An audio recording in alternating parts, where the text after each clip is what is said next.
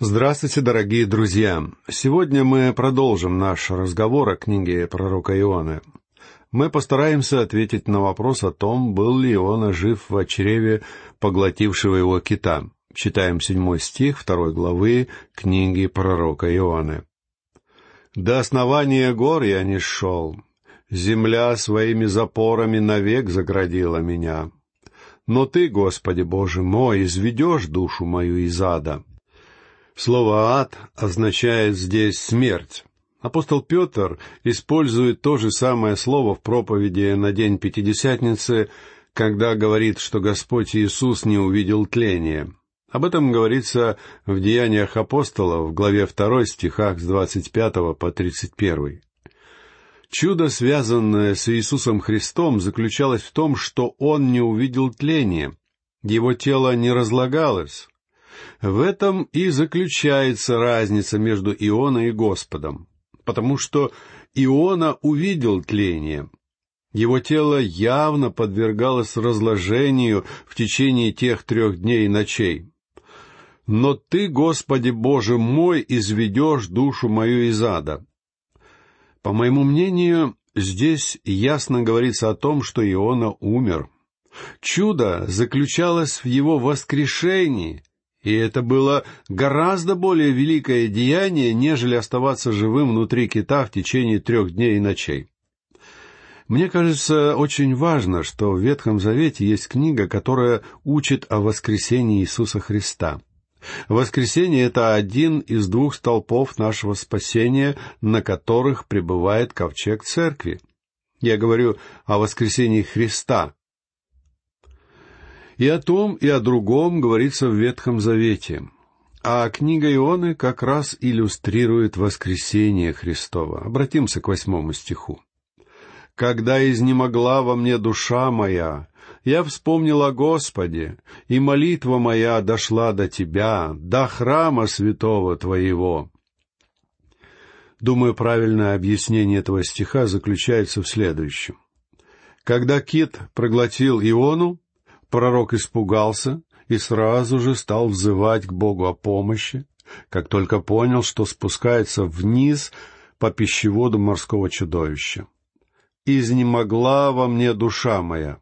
Иона потерял сознание не менее чем через пять минут, но перед этим он успел сказать «Я вспомнил о Господе».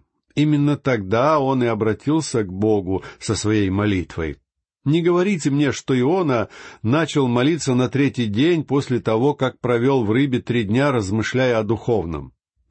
Иона сказал, что его душа промокла, а теперь он говорит о том, что его душа изнемогла, и это означает, что он потерял сознание. «И молитва моя дошла до тебя, до храма святого твоего». До того, как Иона впал в бессознательное состояние, и до того, как смерть пришла к нему, пророк уже произнес свою молитву. Далее, в девятом стихе, Иона делает одно важное замечание, и его можно считать одним из тех афоризмов, которые мы находим в Слове Божьем. «Чтущие суетных и ложных богов оставили милосердного своего».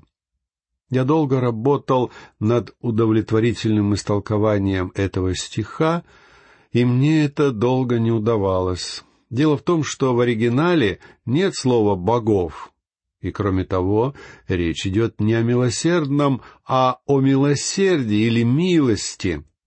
Так что на иврите этот стих звучит следующим образом. «Чтущие ложную суету оставили свою милость». Перед нами еще один из великих принципов Писания — Суета означает нечто пустое. Иона говорит здесь о тех, кто стремится к пустому, к суетному, к тому, что является всего лишь мечтой и никогда не осуществится. Иона называет это ложной суетой. Он говорит, что такие люди отвергают единственную милость, которую могли бы обрести. Сейчас Иона говорит, «Я вас звал к живому и истинному Богу. Я уже не притворялся сердитым пророком, который отправился в Фарсис, в противоположную от Ниневе сторону, потому что не хотел, чтобы ассирийцы были спасены. Теперь я столкнулся с реальностью. Я погибаю. Сейчас я отношусь к Богу с полной серьезностью.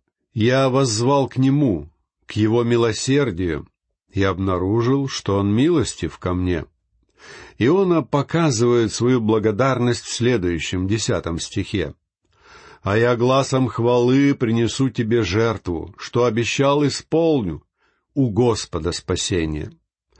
Друзья мои, нам с вами едва ли придет в голову, что благодарением было полно сердцу человека, которым только что вырвало рыбу.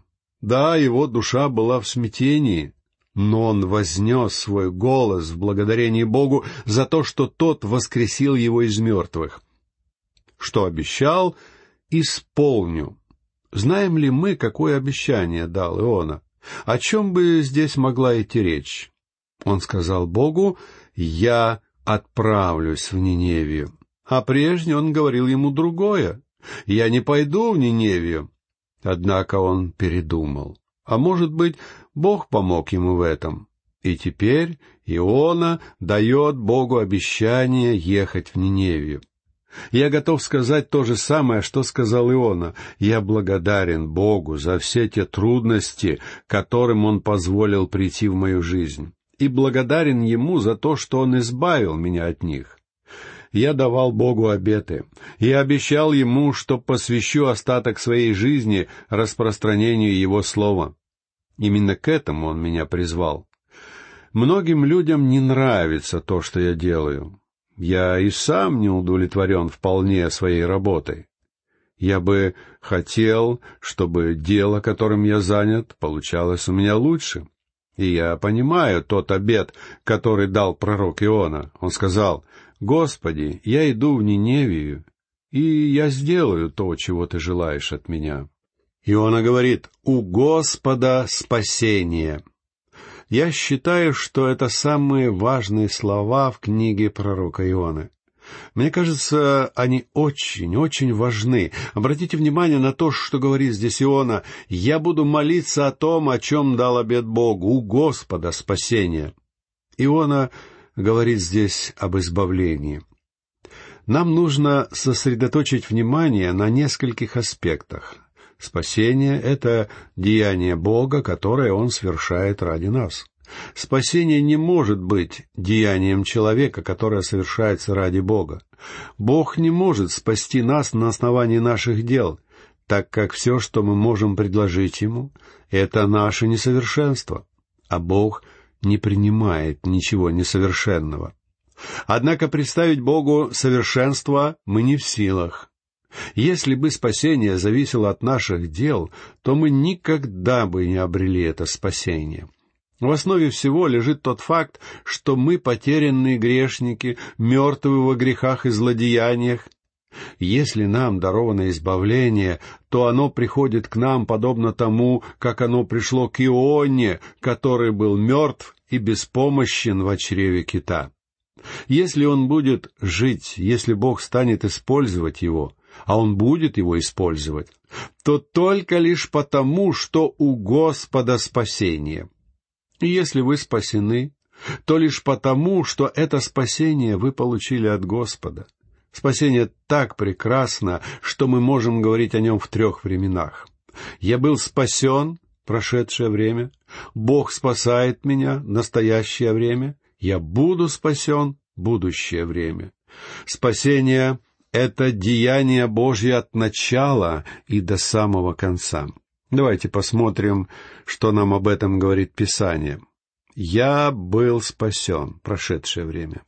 В Евангелии от Иоанна в главе 5 стихе 24 Господь Иисус говорит «Истинно, истинно говорю вам, слушающий Слово Мое и верующий в пославшего Меня имеет жизнь вечную и на суд не приходит, но перешел от смерти в жизнь».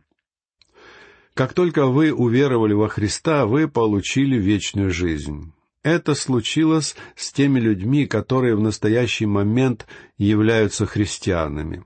Если когда-то в прошлом вы уверовали во Христа, то это было Его деяние. Вы уверовали в то, что Он совершил.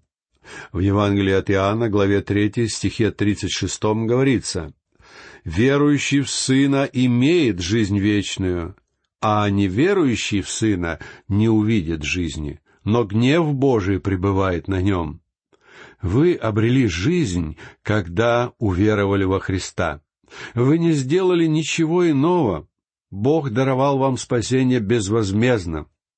В послании к римлянам, главе 6 стихе 23 мы читаем «Ибо возмездие за грех — смерть, а дар Божий — жизнь вечная во Христе Иисусе Господе нашим». Я был спасен. Как я был спасен? Через веру во Христа и соделанное им. В послании к Титу, главе 3, стихе 5 сказано он спас нас не по делам праведности, которые бы мы сотворили, а по своей милости, бани возрождения и обновления Святым Духом. Бог спасает меня настоящее время. Мы не безразличны Богу. Он желает продолжать свое действие в нашей жизни. И в послании к филиппийцам, главе 2 стихах 12 и 13, апостол пишет, со страхом и трепетом совершайте свое спасение, потому что Бог производит в вас и хотение, и действие по своему благоволению. Но вы не сможете его совершить, пока Бог не совершит его.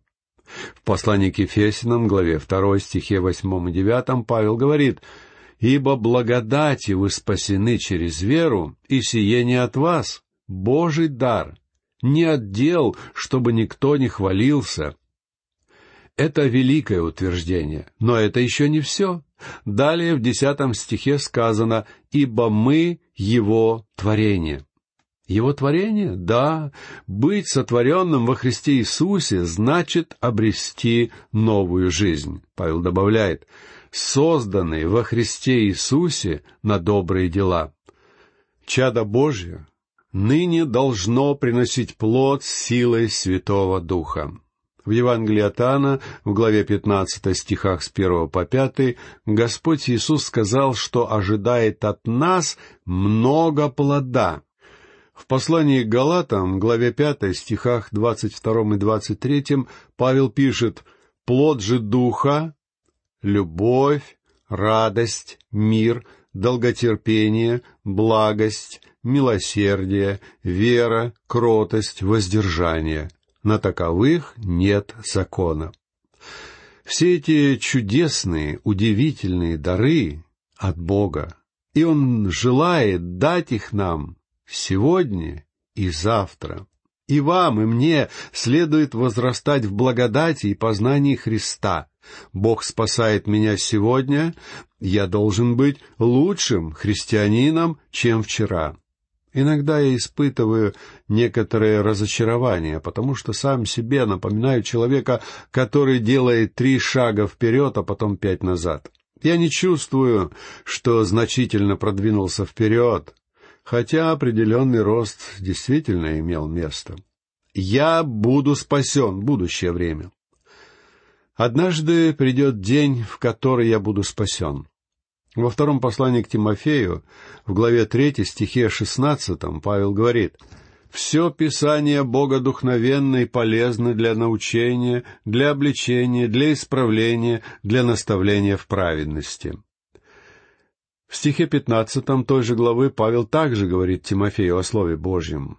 «При том же ты из детства знаешь священные писания, которые могут умудрить тебя во спасение верою во Христа Иисуса». Раз Тимофей уже был спасен, то что же имел в виду Павел, когда сказал «которые могут умудрить тебя во спасение»? Он хотел сказать, что Писания дадут Тимофею возможность возрастать и жить для Бога. Однако даже в конце жизни мы еще далеко не совершенны. Дуайт Муди, великий проповедник, рассказывал историю о том, как он услышал выступление Генри Варли, проповедника, который был тогда еще мало известен. Муди услышал такие его слова. Мир еще увидит, что Бог может сделать для человека, который полностью предан Ему. Муди был тогда еще молод, и он сказал себе, «Я стану тем человеком». Однако перед самой смертью Муди сказал, «Я хотел быть таким человеком». Но все же мир лишь в будущем увидит, что Бог сможет сделать для того, кто полностью предан Ему. Теперь прочитаем одиннадцатый, последний стих второй главы. «И сказал Господь киту, и он изверг Иону на сушу». Теперь Иона стал совсем другим человеком. Он дал Богу обед и направляется в Ниневию. В расписании, которое мы составили для книги Ионы, было сказано, что местом назначения Ионы все время была Ниневия. Понадобилось целых три главы и опыт в чреве кита, чтобы развернуть пророка в нужную сторону. Приступая к третьей главе книги Ионы, в качестве эпиграфа, я хотел бы взять слова Иисуса из Евангелия от Луки, глава 11, стих 30. «Ибо как Иона был знамением для ниневитян, так будет и Сын Человеческий для рода сего». Следующий логический отрывок нашего текста я заглавил бы так. Бог дает Ионе еще один шанс. Читаем первый стих третьей главы. «И было слово Господне к Ионе вторично». Однажды, много лет назад, я читал лекции по книге Ионы в одном летнем лагере. Там была одна школьная учительница, которая все время задавала мне вопросы. Должен признаться, что школьные учителя все время задают мне такие вопросы, на которые я не знаю ответов. И вот однажды она спросила меня, Предположим, что Иона выбрался бы из рыбы, вернулся назад в Иопию и снова купил бы билет на Фарсис. Что бы тогда произошло? Прежде мне никогда не задавали такого вопроса, и я сказал учительнице, что в море его снова ждал бы кит. Однако в этом не было никакой необходимости, потому что Иона все прекрасно понял. Он ехал в Ниневию, и в этом не было никаких сомнений. Думаю, то же самое можно сказать и о блудном сыне. Предположим, что год спустя этот юноша сказал бы, «Папа, дай мне денег, я снова уеду в дальние страны». Как вы считаете, дал бы ему отец денег? Я считаю, что дал бы. Но самое интересное заключается в том, что юноша никуда больше не поехал. Почему? Потому что он сын своего отца и не хотел снова отправляться в свинарник. Чада Божии могут впадать в грех, но они, безусловно, не станут жить во грехе. Свиньи живут в свинарнике, а сыновья живут в доме отца. Это так просто, но в то же время очень важно. «И было слово Господне к Ионе вторично». Наш Бог есть Бог, дающий человеку второй шанс. Как это удивительно и прекрасно! Бог дает нам второй шанс, и Он приготовил для нас нечто еще более поразительное. Мне, например, Он даровал с десяток новых шансов. Бог долго терпелив, Он не желает, чтобы кто-то погиб. Если ты Его чада, то Он не откажется от тебя. Ты можешь быть в этом полностью уверен. Иона получает призвание от Бога еще раз. Я не думаю, что какое-нибудь крупное предприятие способно дать человеку второй шанс. Однажды я познакомился с управляющим из одного очень крупного банка. Это прекрасный христианин и мой добрый друг. Как-то раз я спросил его, если в одном из отделений вашего банка какой-нибудь служащий украл все деньги, скрылся с ними, а спустя несколько лет появляется снова и просит дать ему еще один шанс. Вы бы дали ему работу? — Нет, никогда, — ответил управляющий. Такому человеку никто бы не дал возможности исправиться. Разве не прекрасно, что Бог дает нам второй шанс? Однако в случае Ионы Бог не совершил чего-то из ряда вон выходящего. Для него это не было исключением. Вспомним историю Иакова из книги «Бытие». Иаков снова и снова совершал ошибки, пока не навлек на себя гнева Божия. Однако Бог не оставил его. Иаков был хитер. Он пытался жить по-своему даже в доме своего дяди Лавана. Лаван был умнее Иакова и платил ему тем же, однако Иаков все же делал все так, как сам считал нужным. В конце концов, ему пришлось сбежать оттуда. Из-за своего поведения он поссорился и с тестем, и со своим братом Исавом. Однако долго это продолжаться не могло, потому что Иаков был Божьим человеком. Он хотел служить Богу, но как же мало он делал для этого. Лично я на месте Господа избавился бы от него и нашел бы кого-нибудь другого. Но Бог поступил иначе. В Пенуэле, когда Иаков вернулся в землю, Бог боролся с ним. Иногда говорят, что Иаков боролся с Богом. Друг мой, Иаков не боролся с Богом. Позади него был его тесть, а впереди брат. И оба они желали Иакову смерти. Он вовсе не искал нового случая побороться. У него хватало своих трудностей. В Пенуэле Бог боролся с Иаковом. Этот человек должен был кое-что понять той ночью. Бог нанес ему увечье. И когда Иаков увидел, что проигрывает, он просто сдался и попросил благословения. С этого дня Иаков стал другим человеком. Он изменился. И это очевидно из рассказа о том, как он встретился в Египте со своими внуками, сыновьями Иосифа. Я сам дедушка и хорошо знаю, что перед внуками всегда хочется показать себя в лучшем свете. Людям всегда хочется, чтобы внуки думали о них хорошо. Но Иаков не говорит своим внукам о том, каким он был умным и ловким, или о том, как он перехитрил Исава и своего тестя Лавана. Иона также стал другим человеком, потому что Бог дал ему второй шанс.